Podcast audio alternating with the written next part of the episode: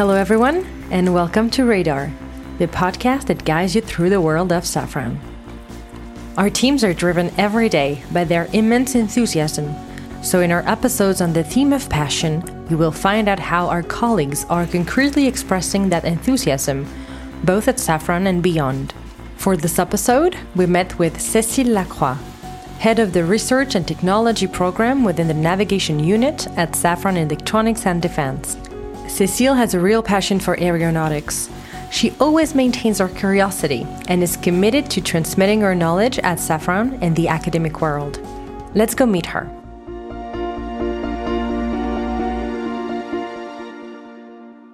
Hello, Cécile. Hello, Sophie. Welcome to Radar. Thank you for inviting me. You're welcome. Cécile, the first question on Radar is one we always ask What do you think about when you hear the word passion? Besides passion fruit ice cream? The first word that comes to my mind is aeronautics, because every time I've ever lifted my eyes to the sky and seen a plane fly past, I've always been amazed, like a little child. Is that the reason for your vocation and your commitment to Safran? Exactly. It's been a common thread for my entire career. Cécile, you're involved in a number of initiatives relating to passing on knowledge within Safran, but also outside of it. And that's why we've invited you to Radar today. Why is passing on knowledge so important to you? Well, passing on is about exchanging and sharing, but most of all, it's about human contact.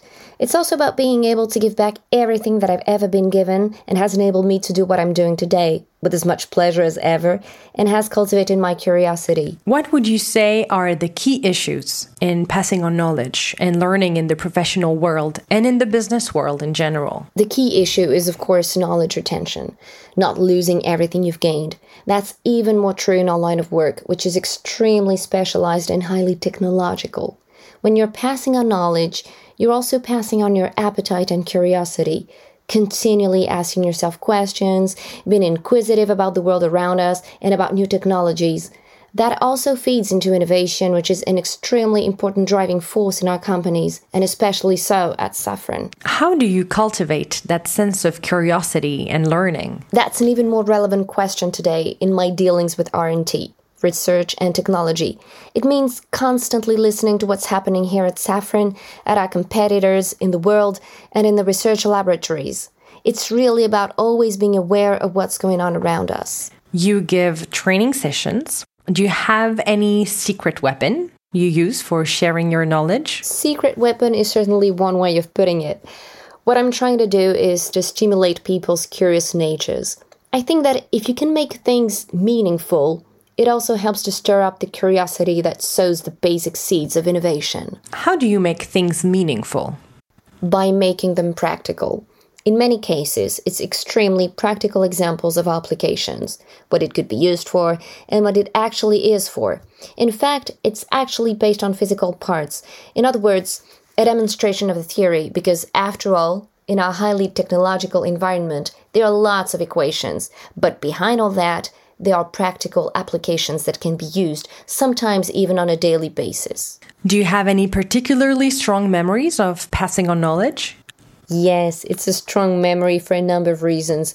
Because when I was a young doctoral student, my thesis director, who was a corresponding member of the Académie des Sciences, invited me to take part in a debate in which he presented our work it was an extremely special moment for me because there I was, a young girl from the provinces, among peers at the Académie des Sciences with some extremely kind people who were there for purely scientific reasons. It was a really special time. And that's when I realized that even if they are well known people, major personalities, their real interest is in sharing. Cécile, you're also a schools ambassador and heavily involved in relations between Safran and the Sorbonne University. Can you explain to us what this role consists of? Basically, it's a Sorbonne University alumnus network for people who are now Safran employees, and we do our best to get them involved and bring things to life and put on events. It's a really strong network, and it also forms a link between the university and Safran. What benefits do you personally get from being an ambassador?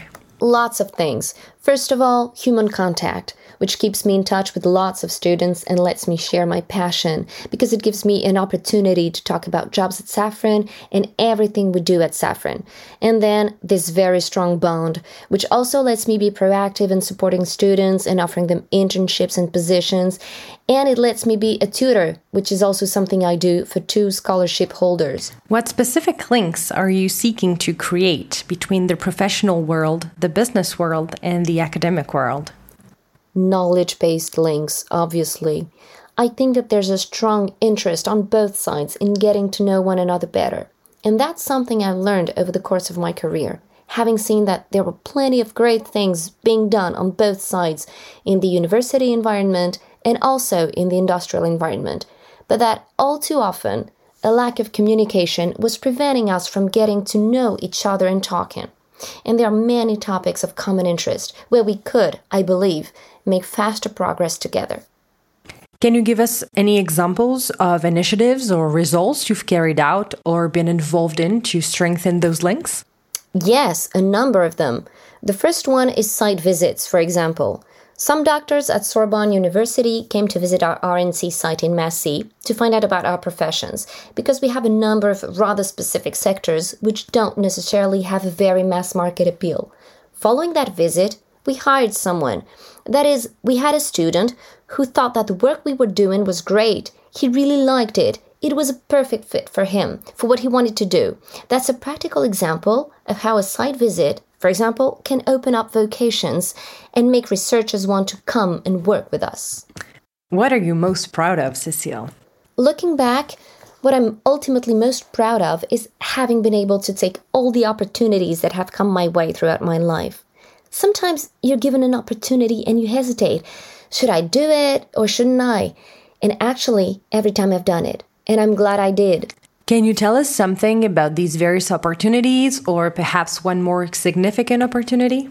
The one that really kickstarted my career was when I, someone who had studied in the provinces, was offered a chance to do my thesis in Paris at Pierre and Marie Curie University, which was a prestigious university in the Paris region and somewhere I had never been to. And that prompted a number of questions. But then I went there and everything else followed on from that. We're coming to the end of our episode together. What would you like to say to any of our listeners seeking to bring their own passions to life with enthusiasm? Only one thing just do it. Most of all, don't put up any barriers. Often, many of the barriers around us are ones we have put there ourselves, so go for it. Thank you very much, Cécile. Thank you too. What about you? What passion motivates you? Thank you for listening, and stay tuned for the next episode of Radar.